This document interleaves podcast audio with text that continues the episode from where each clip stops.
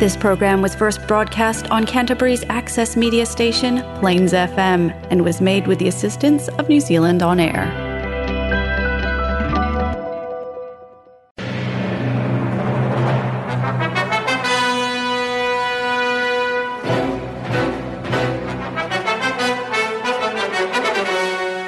باقي من الزمن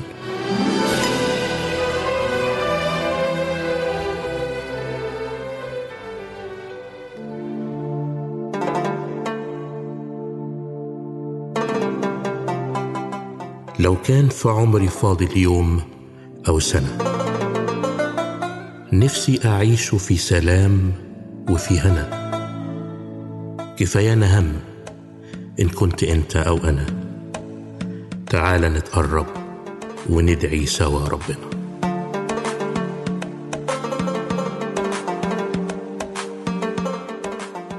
باقي من الزمن برنامج مسيحي باللغة العربية والفارسية.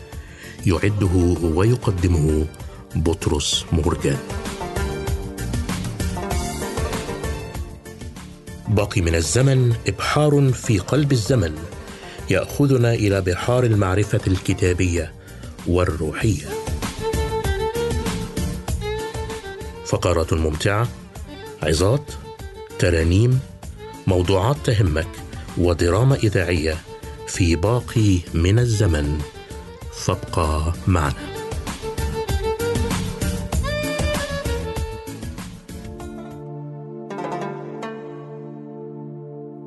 زمان باقی مانده.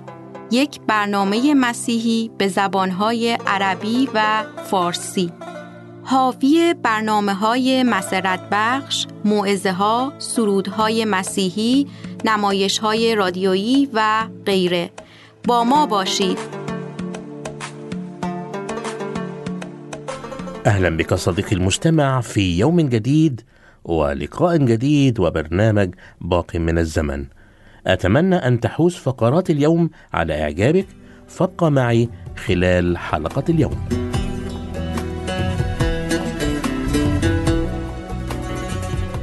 كان شابان زميلان في الدراسة الثانوية والجامعية أيضا وكانا صديقين حميمين وكانا أيضا في طريقهما إلى مستقبل يبشر بالخير والنجاح. درس كلاهما القانون ومهنة المحاماة ونالا الإجازة الخاصة بالمحاماة معا ثم انصرف كل منهما إلى عمله بنشاط فحصل الصديق الأول على تقدم وترقية بعد أعوام قليلة ولكن للأسف سقط الثاني فريسة الخمر والقمار وطرد من الوظيفة التي عين فيها.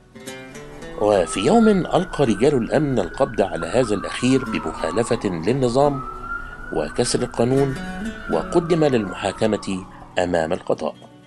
ويا للمصادفة لقد كان القاضي الذي سيحكم عليه ذلك الزميل الناجح زميل الدراسة. كان المحامون المكلفون بالدفاع والإدعاء يعلمون بتلك الصداقة الحميمة التي تربط القاضي بالمتهم لذا كانوا ينتظرون حدثا جديدا. وكانوا يتساءلون قائلين ترى كيف سيوفق القاضي بين تطبيق القانون واحترام الصداقة؟ هل سيحكم على صديقه أم سيعفو عنه؟ ووقف الجميع أمام القاضي. وتليت وقائع الدعوة وتقدم المحامون بالادعاء والدفاع وجاء دور القاضي. ولكن أدهش قرار القاضي الجميع فقد حكم على صديقه وزميله بأقصى عقوبة مالية وهو يعلم أن القانون يعطيه الحق بتخفيف العقوبة إلى النصف. وبعد أن أصدر القاضي حكمه أخرج من جيبه المال الكافي لتسديد العقوبة نيابة عن صديقه وحرره فورا. صديقي، أليست هذه هي قصتنا ذاتها مع الله العادل المحب؟ لقد كان حكم الله على أبينا آدم يوم تأكل منها موتا تموت. وسر هذا الحكم عينه على كل البشر بما فيهم أنا وأنت لكن لأجل محبته الكثيرة قام هو نفسه بتحمل عقاب الخطية على الصليب. عني وعنك. عني قضى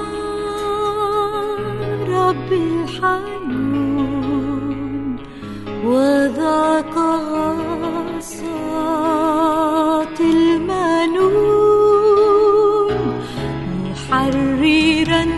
sıra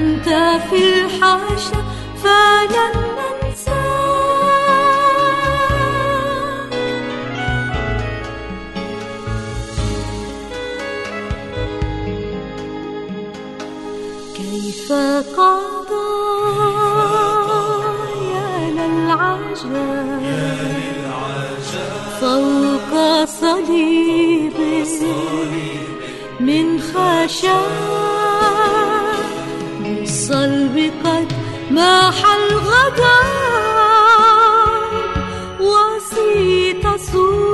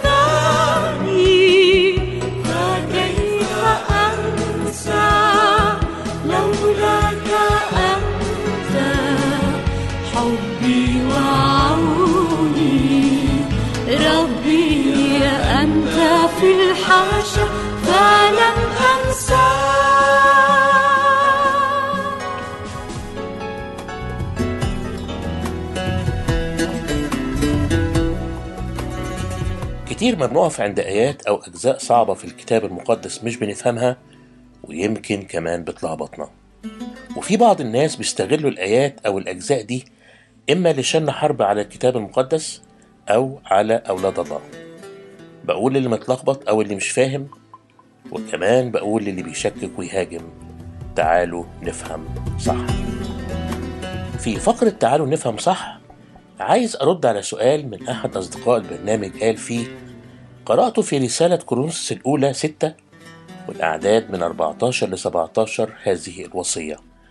لا تكونوا تحت النير مع غير المؤمنين لأن أية خلطة للبر والإثم وأية شركة للنور مع الظلمة إلى آخر الآيات. هل ده معناه نحدد علاقاتنا في الحياة بالمؤمنين فقط؟ ونقطع علاقاتنا تماما بالآخرين؟ تعالوا نرد على صديقنا ونفهم كلنا صح. الحقيقة بيأكد على مبدأ واضح في الكتاب المقدس كله مبدأ الانفصال. من بداية الخليقة إلى نهاية الخليقة الله دايما بيحب يشوف في فاصل بين المؤمنين وغير المؤمنين. يعني أول صفحة في الكتاب تكلم عن الانفصال آخر صفحة في الكتاب المقدس بتقدم لي نفس الفكرة خلق الله النور وفصل بين النور والظلمة في فاصل. في آخر صفحة في الكتاب لما بيتكلم عن المؤمنين داخل الأبواب غير المؤمنين خارج الأبواب في فاصل ما بين الاثنين. هنا الرسول بولس بيطبق نفس الفكر وبيقول للمؤمنين في كورنثوس غير المؤمنين في الغالب لا زالوا مرتبطين بعبادة الأوثان. بيقول لهم ما ينفعش ابدا تبقوا تحت نير مع غير المؤمنين. وهنا بيجيب تشبيه حلو قوي ذكر في العهد القديم لشعب إسرائيل. بيقول لهم ما ينفعش. النير هو الخشبة محطوطة على المحراس بتاع الفلاح اللي بيحرث به الأرض. ما ينفعش تحط سور وحمار.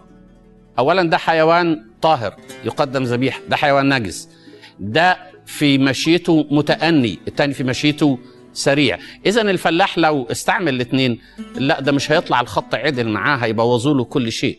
نفس المبدأ بيقول لهم لا تكونوا تحت نير مع غير المؤمن. بس نفرق هنا بين الصدقات والتعاملات اليومية مع الناس وما بين الارتباط في علاقة دائمة ومستديمة. زي مثلا اتنين يعملوا شركة مع بعض مستديمه أو الواضحه جدا بقى في موضوع الزواج والارتباط. ما ينفعش شاب مؤمن يرتبط بفتاة غير مؤمنة والعكس. ما ينفعش فتاة مؤمنة ترتبط بشاب غير مؤمن. إزاي أفكارهم تتلاقى؟ إزاي ميولهم تتلاقى؟ كل واحد ليه توجهه كل واحد ليه خطه ليه طعامه ليه حاجات عايز يشوفها عايز يقعد فيها. آه، ده يبقى نير متخالف. لكن التعاملات اليومية العادية آه، ما أقدرش أقول إنه ال- الطالب يتعامل مع طلبة مؤمنين زيه. ده أنا محتاجين نطلع من العالم. لا في فرق بين الزمالة وفي فرق بين الجيرة والسكن. وفي فرق بين إن أنا أكون في علاقة مستمرة مع لا نتعامل مع الناس في الشغل نتعامل مع الناس في الدراسة نتعامل لكن مع الشركة الناس كجيران بهم تعامل يومي عادي لكن شركة مستمرة ومستديمة دي اللي بيحذر منها الرسول بولس.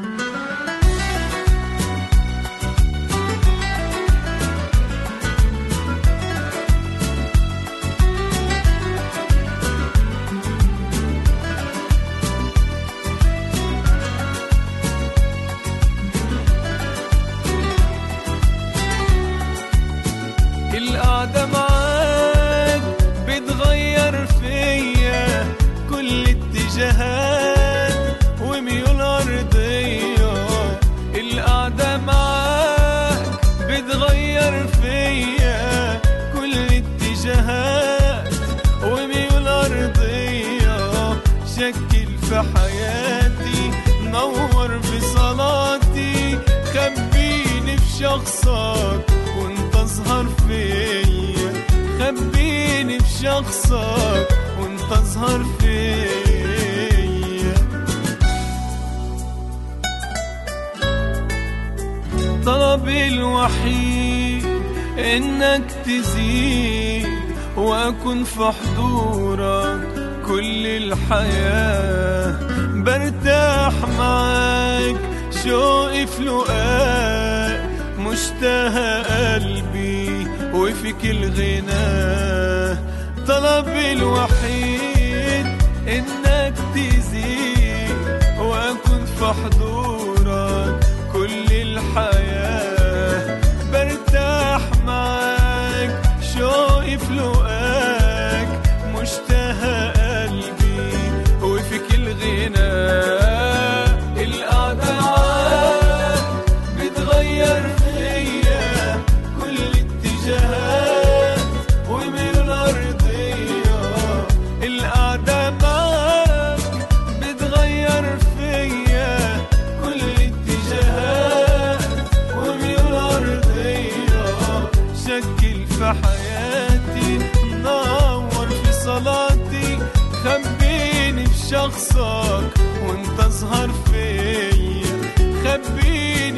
في شخصك وأنت أظهر فيا.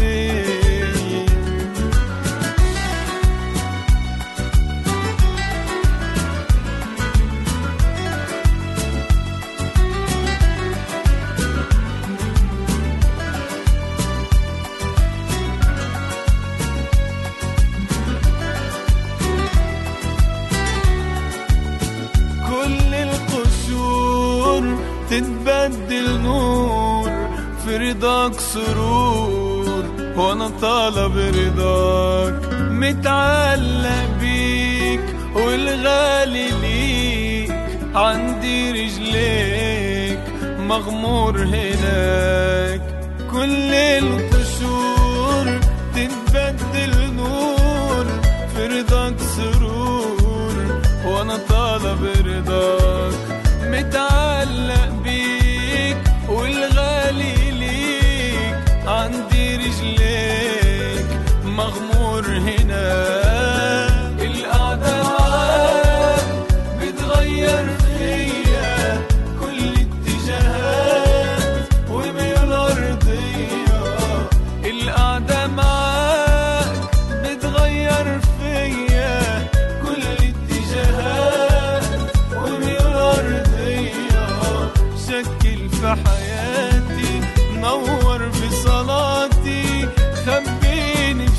شخصك وانت اظهر فيا خبيني في شخصك وانت اظهر فيا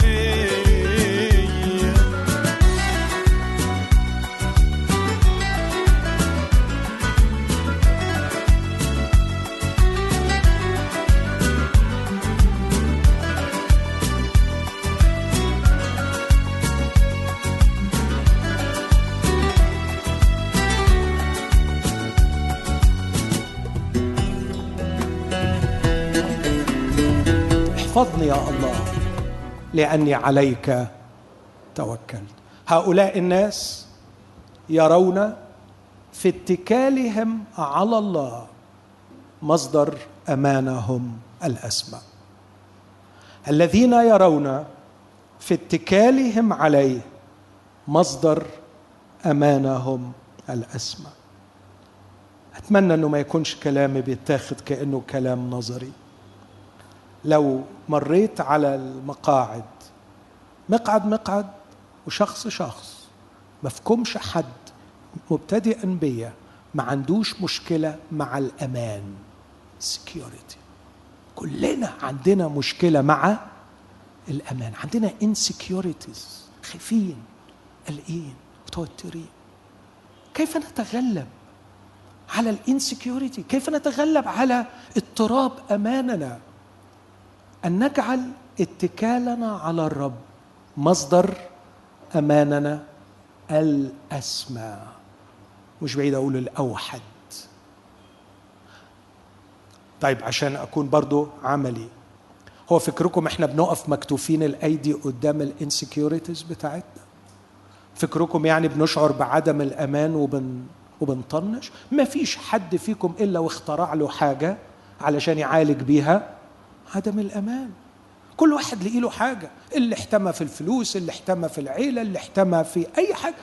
واللي مش لاقي حاجة يا حرام يحتمي فيها بيبقى عايش مهذب طول عمره.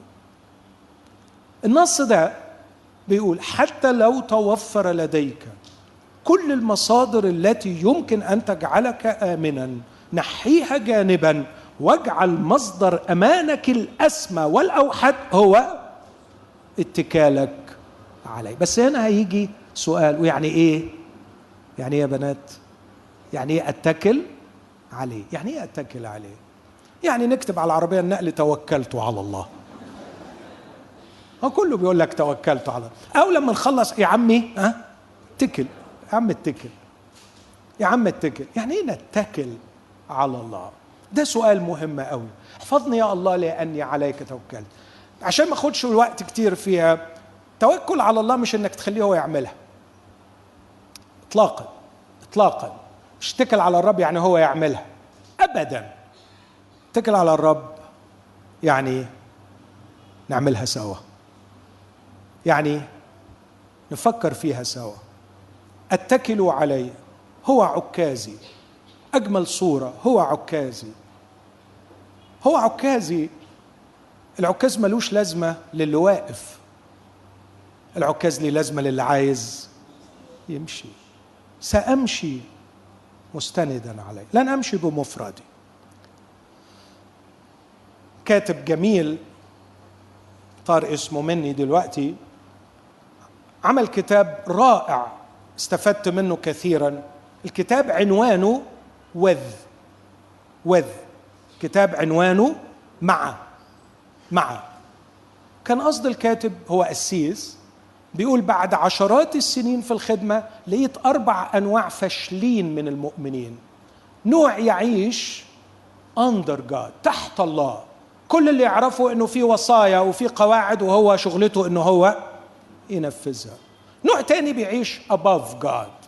كل شغلته إنه عارف إن في إله عظيم لكن حاسس إنه يعني ربنا ربنا ده بتاع زمان. هو جميل وحلو. بس في حاجات في القرن 21 ربنا يعرف يشتغل على الإنترنت. ربنا هيعرف في جوجل ربنا هيعرف يعمل يعني في حاجات إحنا اللي لازم نعمل فبالفم يعلنون ولاءهم لله. لكن في الواقع هو اللي بيمشي كل أموره. شبهها بواحد قسيس زميله بيقول كنا حاضرين مؤتمر وبعدين الراجل كان بيتكلم عن أهمية ال meditation أهمية التأمل والصلاة والقعدة قدام الرب في الوقت quiet time وبعدين بيقول زميله ده قال له يا أخي أنا مش عارف يعني هو في مدير في وول مارت هينجح المحل بالتأمل وبالصلاة؟ هينجح التحمل بالتخطيط والتنفيذ. خلينا نخطط خلينا ننفذ. فبيقول دول عايشين فوق الله. وفي ناس عايشين from God من الله. كل شغلتهم إن هم يقولوا له هات هات علاقتهم بالله. هي إنه ساعة الزنقة يقول له هات والزنقات كتير وكل يوم في زنقات ويقول لك أنا بصلي. على فكرة أنت مش مصلي أنت متطفل. أنت طول الوقت عايز عاي- الصلاة أوسع جدا من كلمة هات هات. الصلاة مش مجرد هات. لكن كمان قال في ناس عايشين فور جاد لله. وجاب التشبيه بتاع الناس اللي يبقى ماشي في حياته بس يقول لك أنا حياتي ملهاش معنى أنا هسيب كل حاجة وأنا هتفرغ وأنا هروح أفريقيا وأنا هضحي. وبعدين تلاقيه بعد سنتين ثلاثة راجع مكتئب وحاسس إنه القرار بتاعه ما كانش مظبوط. هو عايز بس يسكريفايز عايز يعمل حاجة كبيرة علشان خاطر شاعر إن حياته بلا معنى. ففي الآخر هو الحقيقة عايز يغير حياته من حياة روتينية إلى حياة ليها معنى. هو بيقول على فكرة ربنا لا عايزنا نعيش فوقه ولا تحته ولا منه ولا ليه. ربنا عايزنا نعيش معاه. المنظر الأخير في سفر الرؤيا هو ذا مسكن الله مع الناس. نمشي معا نحكي معا كأفضل الرفاق. بدخله في كل احتياجاتي بدخله في كل أفكاري بدخله في كل أحزاني بدخله في كل أفراحي. لما بروح أتفسح مش بقول له sorry يا رب أنا اليومين دول رايح الساحل. ف please انت خليك في القاهرة وأوعدك إن شاء الله يوم الأحد هرجع لك وهنتقابل وهنفرح مع بعض. بس في ال weekend أنا يعني شوية بعيد. أو أنا رايح أقابل أصحابي دلوقتي. وأنت عارف أصحابي دول يعني ما ينفعش إن أنا أخدك معايا. يريدنا أن نعيش معه. لما أقول له احفظني يا الله. املأني بمشاعر الأمان. وأنا واثق أنك ستفعل. لأنك معي. لأني عليك توكلت. فنحاول نغير مفهوم عليك توكلت. عليك توكلت لأني أصحبك معي. وأصحبك أنت. حيثما تذهب سأذهب معك. وحيثما أذهب لن أتحرك إلا إذا كنت معي. أنا لا أستطيع أن أعيش بدونك. وإذا تحركت وأنت لست معي لن يبقى لي أي شعور بالأمان حتى لو تعددت مصادر أماني. أتكل عليك ألتجئ إليك ولا أخاف لا لا. فرحتي لديك. أتكل عليك ألتجئ إليك ولا أخاف. لا لا لا لا فرحتي. لديك أنا صغيرك طفلك وابنك المدلل. فمن شبابي إلى مشيبي على كتفيك أحمل. صغيرك طفلك وابنك المدلل فمن شبابي إلى مشيبي على كتفيك أحمل إيماني أنت وهبته ماضيا أنت غفرته إيماني وهبته ماضيا أنت غفرته. ولي بيت جميل بسمائك صنعته وضمنته لي ضمنته. وترتب قدامي مائدة إطعامي. وترتب قدامي مائدة إطعامي وتطعمني يداك يا حلو اليدين وترتب قدامي مائدة إطعامي وترتب قدامي مائدة إطعامي وتطعمني يداك. حلو اليدين فلا عجب إن رقت الدنيا ولم تعنيني رقتها. فلا عجب إن ضاقت الدنيا فزاد إيماني لأنني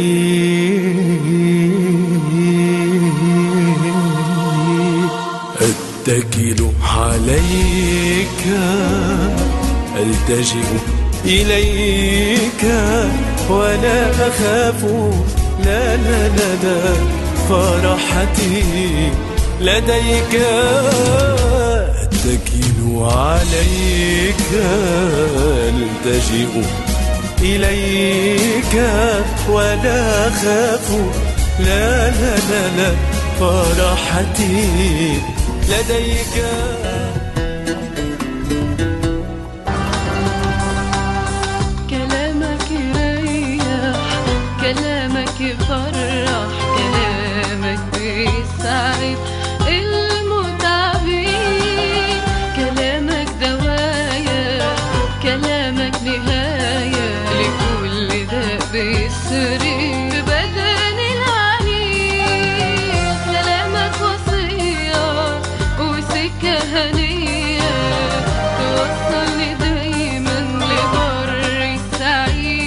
أعظم كتاب.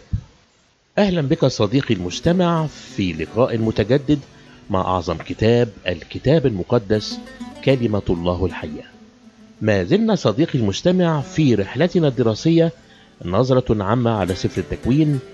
بدأنا في الأسبوع الماضي وسنستكمل معا حديثنا عن شخصية إبراهيم. ثم سننتقل إلى عرض لبعض الاتهامات الموجهة لسفر التكوين وشبهات كاذبة حول حقيقته وحول شخصية كاتبه. فابقى معي صديقي المستمع خلال رحلة اليوم. لكن آه، عندما تعطل في حران عندنا آه، أثريات كثيرة جدا تقول لنا أن هناك مدن تحمل ذات الأسماء التي كانت في عائلة إبراهيم محيطة بأرض حران محيطة بمدينة حران. أول محطة ليه خرج من أور. هو كان ساكنا في أور الكلدانيين. أور الكلدانيين ديت موجودة في العراق وكانت مدينة منتشرة بالوثنية لكن إبراهيم لما دعي أطاع. وللأسف لما خرج طبعا خرجت معاه سراي امرأته لكن طلع معاه كمان تارح أبوه طلع معاه كمان لوط السائر مع إبرام استقروا فين؟ استقروا في مدينة أخرى اسمها حران مع أن كانت دعوة الرب ليه أنه يمضي ويتتبع أمر الرب لكن استقر في حران وهناك في حران تعطلت المسيرة آه إلى أن مات تارح أبوه وبعد موت تارح أبوه جدد له الرب الدعوة مرة أخرى ثم تحرك واستمر فيما بعد تحرك من حران وذهب من حران إلى شكيم. ثم انطلق من شكيم إلى حبرون وحبرون تحمل لنا ذكريات عطرة جدا في حياة رجل الإيمان إبراهيم. فمعنى كلمة حبرون يعني حضن. يعني شركة. في هذا المكان كان له شركة وكان كان خليل الله وكان يقدم الذبائح وكان ساكنا في الخيمة وكان يبني المذبح. رجل الشركة مع الله. لكن هذا الذي كان في حبرون رجل الشركة مع الله ذهب فيما بعد إلى بئر سبع. في بئر سبع استمر شوية وبعد كده انطلق. للأسف يقول عنه الكتاب انحدر انحدارا متواليا نحو الجنوب إلى أن وصل إلى مصر. اسم مصر في التوقيت ده كان اسمه صوعا صوعا أو مصر. مصر التي تمثل الجنوب الأرض عشان كده يقول عنها ملك الجنوب في الكتاب أي جنوب أرض إسرائيل. انحدر إلى أرض الجنوب وهو انحدار الإيمان. أتى جوع على الأرض وذهب هو إلى مصر. لم ينتظر الله لم يبحث عن حلول الله لكنه ذهب ليبحث عن حلول الإنسان في أرض الإنسان. وما حدث له في مصر كان كارثة إذ أخذت منه سراي ونتذكر هذا ما حدث ولما قال عنها أنها هي أختي ما قالش عنها أنها مراتي خاف على حياته. وبعد كده تدخل الرب وأرجع إليه سراي رجع مرة أخرى إلى بئر سبع وبكده يبقى اكتمل الرحلة السباعية في سبع خطوات لإبراهيم من أور الكلدانيين إلى حران إلى شكيم إلى حبرون إلى بئر سبع إلى صوعا ثم مرة أخرى رجوعا إلى بئر سبع. لأن سفر التكوين هو أول أسفار الكتاب المقدس. خلينا أقول هو حجر الأساس. هذا السفر يلاقي هجوما شرسا من العدو. الهجوم ده متمثل في الطعن في كاتبه والطعن في محتوياته. يعني هيجي كلام كتير عن هذه الاتهامات الوهمية الشبهات الوهمية ضد سفر البدايات. صحيح. لكن خلينا نشوف مع بعض بعض أسباب الهجوم على هذا السفر. يا ريت تعلق لنا عليها. لماذا الهجوم على سفر التكوين. يعني أول حاجة بيقول لأن وثيقة امتلاك الله للعالم بالخلق وطبعا الشيطان المختلس وأتباعه ما يحبوش إن إن يجي صاحب الأرض الحقيقي يظهر طبعا آه، هم عاوزين يدلسهم على إن الشيطان ده هو صحيح. الملك الحق. عشان كده في البداية قالوا أن ربنا ما خلقش الكون. بالظبط. عشان اللي يخلق يملك. بالظبط. فمالوش حق إنه يملك من على العالم. الأول يعني لغوه من من البداية. تمام. لكن لكن انت أنت دون كيشوت قال الجاهل في قلبه صحيح. ليس إله. الحاجة الثانية لأنه سفر نسل المرأة. نسل المرأة الذي يسحق رأس الحية. بيشير إلى هذا الشخص الذي جاء في ملء الزمان وسحق رأس الحيه فعلا. الحاجة الثالثه لأنه سفر الذبيحة والفداء. الشيطان نجح في إدخال الخطية. بس جت جه الرب وعمل طريقة بالبر وبالعدل إنه يرفع الخطية. طب إزاي؟ عشان كده يجد هذا السفر هجوم من الشيطان ومن. آه، نمرة أربعة بيقول لأنه سفر فضح مخطط الشيطان في الإطاحة بالإنسان. كان يتمنى الشيطان أنه تبقى الضربة اللي ضرب بيها آدم وحواء تبقى الضربة القاضية.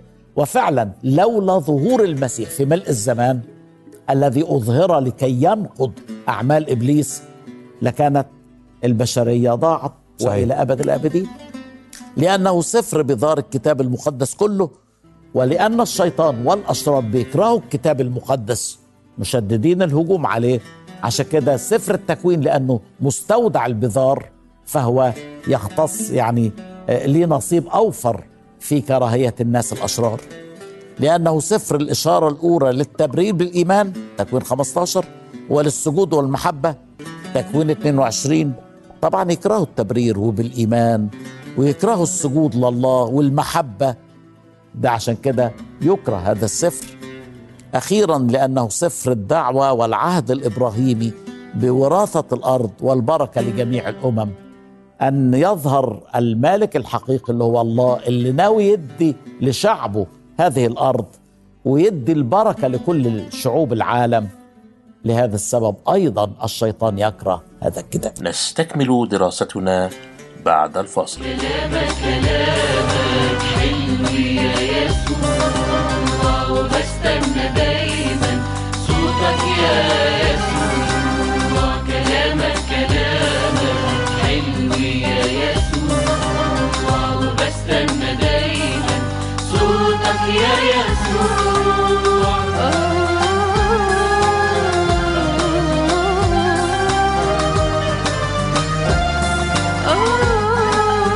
مرة ثانية صديقي المستمع نعود لنستكمل حديثنا عن مقدمة سفر التكوين. بعض الشبهات عن سفر البدايات زي إيه؟ يعني معروف أن كاتب هذا السفر وده اللي قاله المسيح نفسه إلا إذا كان هناك شخص مدعي بيدعي أنه يفهم أكثر من المسيح اللي هو الله الذي ظهر في الجسد. قال لنا إن كاتب سفر ال- التكوين هو موسى. آه، النقاد النقد الأعلى اللي ضربت بها المسيحية للأسف بعد نهضة الإصلاح المباركة. ادعوا ان إن موسى ما كتبش هذا السفر وإنه مش واحد اللي كتبه لكن دي مصادر متنوعة مختلفة. وجابوا لنا العديد من المصادر كل واحد على قد شطارته يعني. كل ما يزود يعني يبقى أجدع. اللي اسمها نظرية المصادر. نظرية المصادر مم. اللي يقول لك أربعة واللي يقول لك لا خمسة واللي يقول لك اهو كل واحد يزود. اللي أطلق هذه النظرية في البداية آه، طبيب فرنسي وكان معروف عنه بفساد الخلق وملوش علاقة بالأمور ال- الدينية بصفة عامة. لكن آه، اسمه الراجل ده اسمه جان أستروك آه، طلع بالنظرية دي وتلقفها واحد من ألمانيا برضه من أصحاب البدع. واحد اسمه إخون وبعدين جاء يوليوس ويلهاوزن. برضه للأسف أيدوا وتوسعوا في النظرية الفاسدة اللي قالها آه، أستروك. آه، بتقول خلاصتها أن الكتاب سفر التكوين لم يأتي من وثيقة واحدة لكن موسى نق... مش موسى الذي كتب هذا مش موسى أساسا. أربع كتاب. لكن العديد من الكتاب وكل واحد جاب وثيقة فقال لك نظرا لاختلاف اسم الجلالة في تكوين واحد من تكوين اتنين إن في تكوين واحد اسمه الله اللي هو إلهيم بينما في تكوين اتنين الرب اللي هو يهوه قال لك في وثيقة تنسب إلى إلهيم وثيقة تانية تنسب إلى يهوه وبعدين بعد كده كمان كلمونا عن وثيقة ثالثة اللي هي التثنوية ثم وثيقة رابعة القدسية ثم وثيقة خامسة الكهنوتية. طلعوا لنا بنظرية كده عجيبة اللي هي مكتوبة عندنا هنا جي اختصار جهوفا اللي هو يهوه. الرب وإلهيم E اللي هو إلهيم اختصار لإلهيم الله و D Deuteronomy اللي هو التثنوي وال P Priestly اللي هو الكهنوتي. طبعا نظرية سخيفة ولا معنى لها. وزي ما تقول واحد بس مش عاجبه الورد فطلع فيه انه إنه أحمر الخدين. يعني واحد مش عاجبه كلمة الله يطلع فيها أي كلام أي كلام ملوش أي قيمة. يعني أحيانا بيعتمدوا في هذه المصادر على إنه مثلا المصدر الأول اليهوي لأنه ذكر اسم يهوى كثيرا في هذا الجزء. لكن في مصدر تاني الوهيمي قبل ما يعرف اسم يهوى ده مرتبط باسم الوهيم يا أخي طب- عياد لو واحد عايز يجيب من مصدرين ألاقي أي أبسط حاجة إنك توحد اسم الجلالة؟ صحيح. لو كان ملهاش معنى. صحيح. لكن لما ندرس نعرف إمتى قال يهوه وإمتى قال ده اللي إحنا. عايزين نعرفه يا اخو يوسف آه. ليه في نفس السفر سفر التكوين ذكر مثلا اسم الوهيم في البدء خلق الوهيم السماوات والأرض؟ وبعد كده في ذكر ليهوى. إمتى ذكر يهوى؟ إمتى ذكر الوهيم عشان نعرف إن هو مصدر واحد لكن ضرورة استخدام الاسم ده ليها مناسبة. اسم يهوه اللي هو جهوفا. ده اسم العلاقة الخاصة بين الله وشعبه. لكن عندما يتكلم عن علاقة الله بالخليقة يرد اسم الجلالة الله. هذا دائما وأبدا. مش بس في سفر التكوين لكن لما نروح خد مثلا مثل واحد هجيبه عشان تضيق الوقت. سفر قضاة أصحاح سبعة. هتلاقي حاجة عجيبة قوي واحد بيحكي حلم الواحد من المديانيين. فأجاب صاحبه وقال ليس ذلك إلا سيف جدعون بن يؤاش رجل إسرائيل قد دفع الله إلى يده المديانيين وكل الجيش. ده كلام المدياني. وكان لما سمع جدعون خبر الحلم وتفسيره أنه سجد ورجع إلى محلة إسرائيل وقال قوموا لأن الرب قد دفع إلى يدكم صحيح. جيش المديانين المدياني يعرفوا المدياني كالله. الله وجدعون يقول الرب. علاقة الرب بشعبه صحيح. الرب. علاقة الله بالخليقة بكل البشر الله. طبعا عندي أدلة من ذلك كثيرة جدا على سبيل المثال. آه لما داود قال لجليات يحبسك الرب في يدي فتعلم كل الأرض أنه يوجد إله لإسرائيل. يعني الرب آه، اللي هو يهوه وإلهيم اللي هو الله. تمام تمام. وإحنا عارفين إنه قبل موسى كان اسم الرب كمان أو الشعب يعرف الرب كيهوى لكن قصة عظمة يهوى ما كانش يعرفها الشعب صحيح وإلا اسم يكابد أم موسى بالظبط يكابد ده في اسم يهوى في يهوى مجد الرب مظبوط. فهم كانوا عارفين إن يهوى ده هو اسم الله لكن في علاقته بشعبه لكن الوهيم في علاقته بكل الخليقه كله. عشان كده. مش أربع مصادر هو مصدر واحد مصدر لكن واحد. استخدم الاسم ده في مكان والاسم الآخر في مكان في مكان يعني آخر. تعدد اسم الجلالة دي روعة الكتاب لكن للأسف واحد أعمى توصف له جمال الخليقة إزاي؟ صحيح. كان بالحرق جمال عظمة الخالق. صحيح. وإلى هنا نأتي صديقي المستمع إلى نهاية دراستنا لهذا اليوم وإلى أن نلتقي في حلقة جديدة الأسبوع المقبل. لكم مني أطيب الأمنيات والرب معكم. ولمحب الشعر اخترت لك صديقي المستمع هذه القصيدة فاستمتعوا بها. اللي ما يطمعش ربنا هيباركه ويديله ويعيش مرتاح راضي راضي بنصيبه وقليله. لكن الطماع لكن الطماع يفضل طماع مهما يجيله دايما عطشان ومفيش حاجة تروي غليله. مسكين مهما تديله ما يقدرش يرضى بحاله. بشراهة بيسرح والشهوة مالية خياله وكنوز الدنيا ما تشبعش اللي في باله. والحاجة غيره ما يخجلش ما يخجلش يمد حباله يكذب ينصب يسرق ينهب وجيوب الغير تبقى حلال. وفي لحظة وفي لحظة كل يضيع منه ومفيش ولا حاجة هتبقى له. يا رب علمني. يا رب علمني أشكر وأعيش مستكفي واللقمة من إيدك تشبع قوي وتكفي. يا رب. وبهذا نأتي صديقي المستمع إلى نهاية الفقرات باللغة العربية وسنستكمل البرنامج باللغة الفارسية.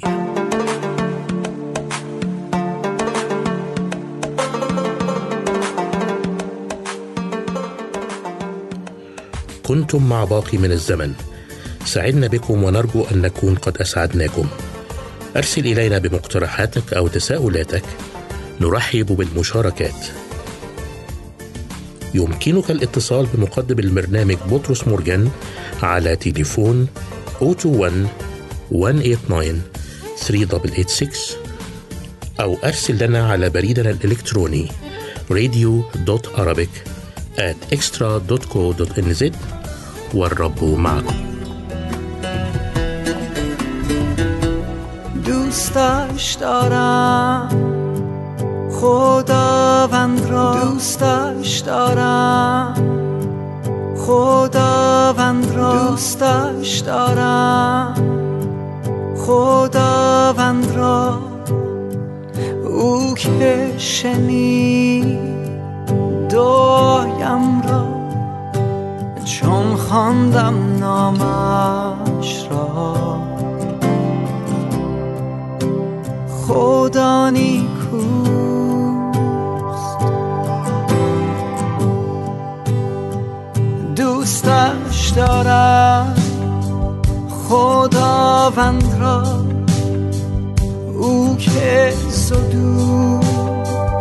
اشکایم را با فیض و با رحمت.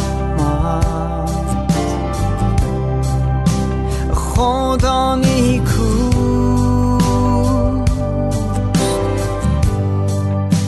خدا نیکوست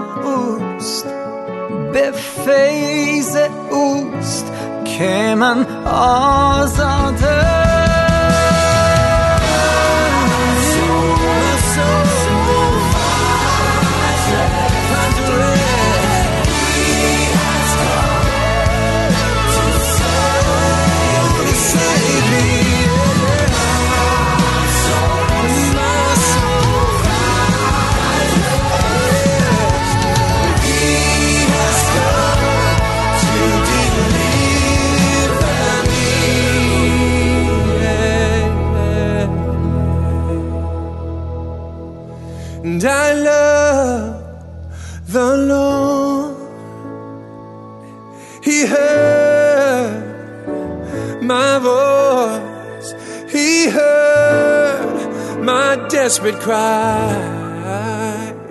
And he turned his ear when I called for mercy. Oh, he heard my cry. Yes, he did. Oh, he did, yeah. Oh, hold on, he cruised. Hold on.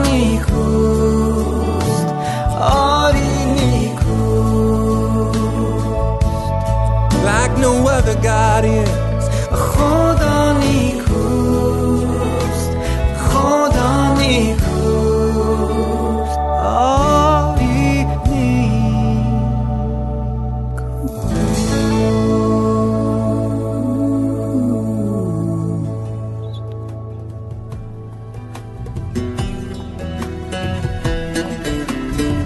پیام عاشقانه خدا امروز برای زندگی من و تو از سی و چهارم این کتاب عهد عتیق ناهوم نبی چی می‌تونه باشه؟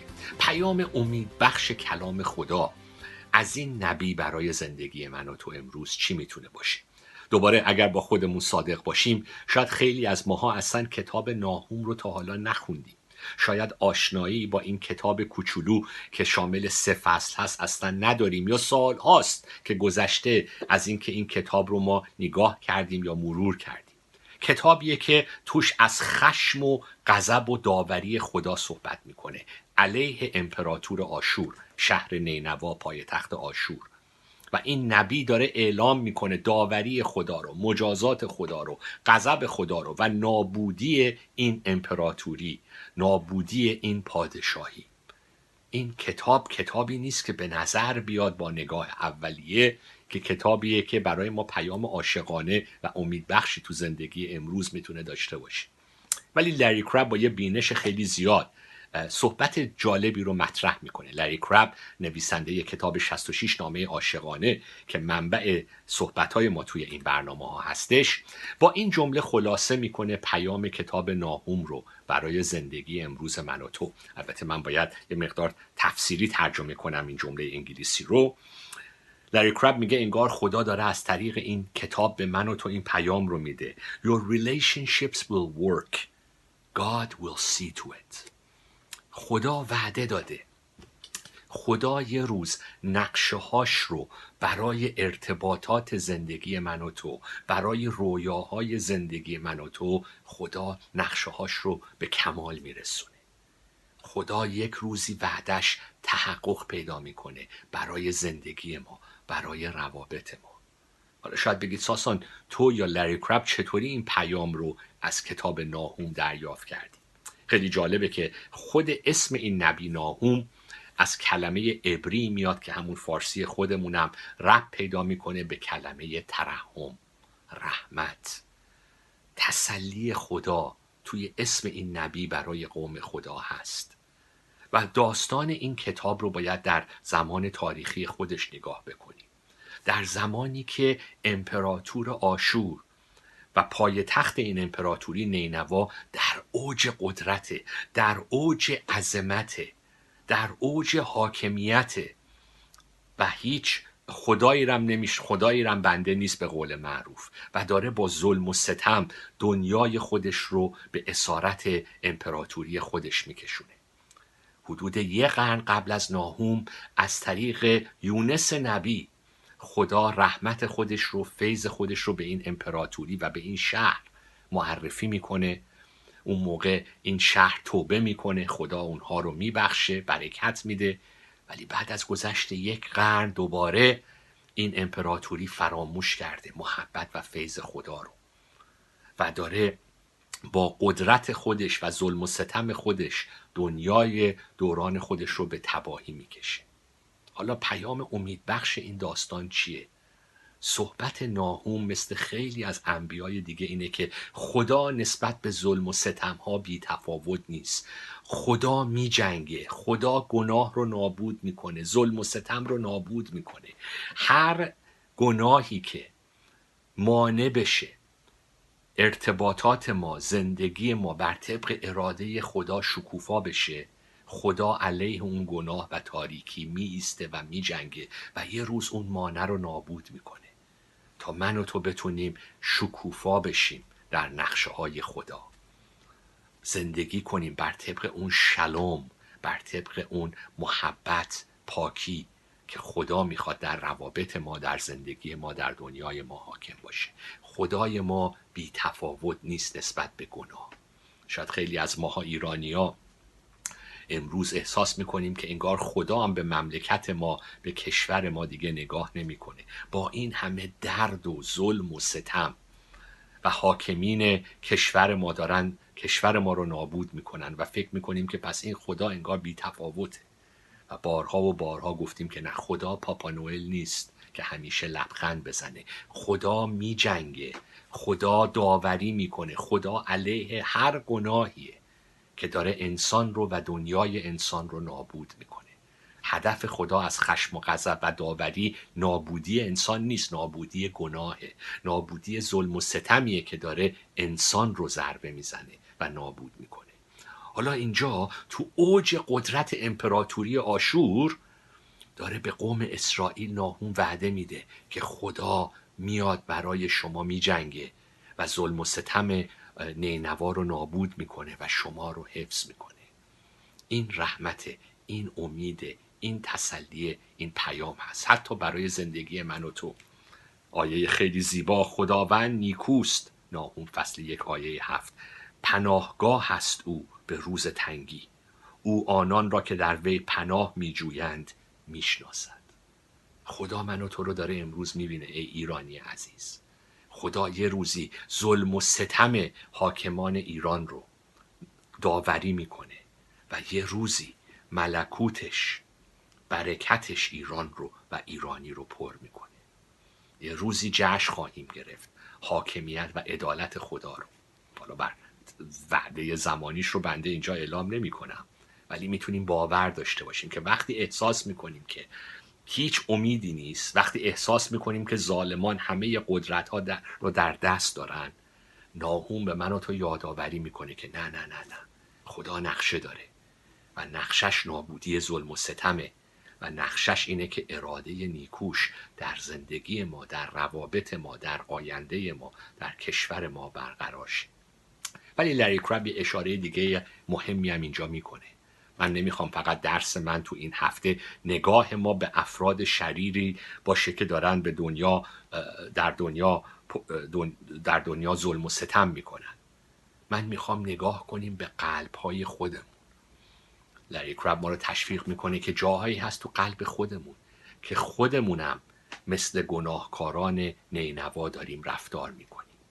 نینوا شهریه که نمرود بنا کرده بر طبق داستان کتاب پیدایش فصل ده و سمبل غروره سمبل ارزش های انسانی سمبل ظلم و ستم انسانی این شهر و این امپراتوری.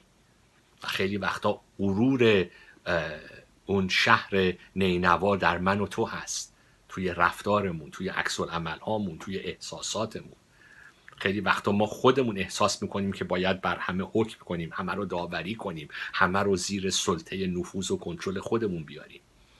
خود ما شاید به ظاهر اینو نشون ندیم ولی تو قلبمون هیچ چیزی کمتر نداریم از گناه این افرادی که خدا داره محکوم می‌کنه و داوری می‌کنه. پس پیام توبه رو هم باید بشنویم.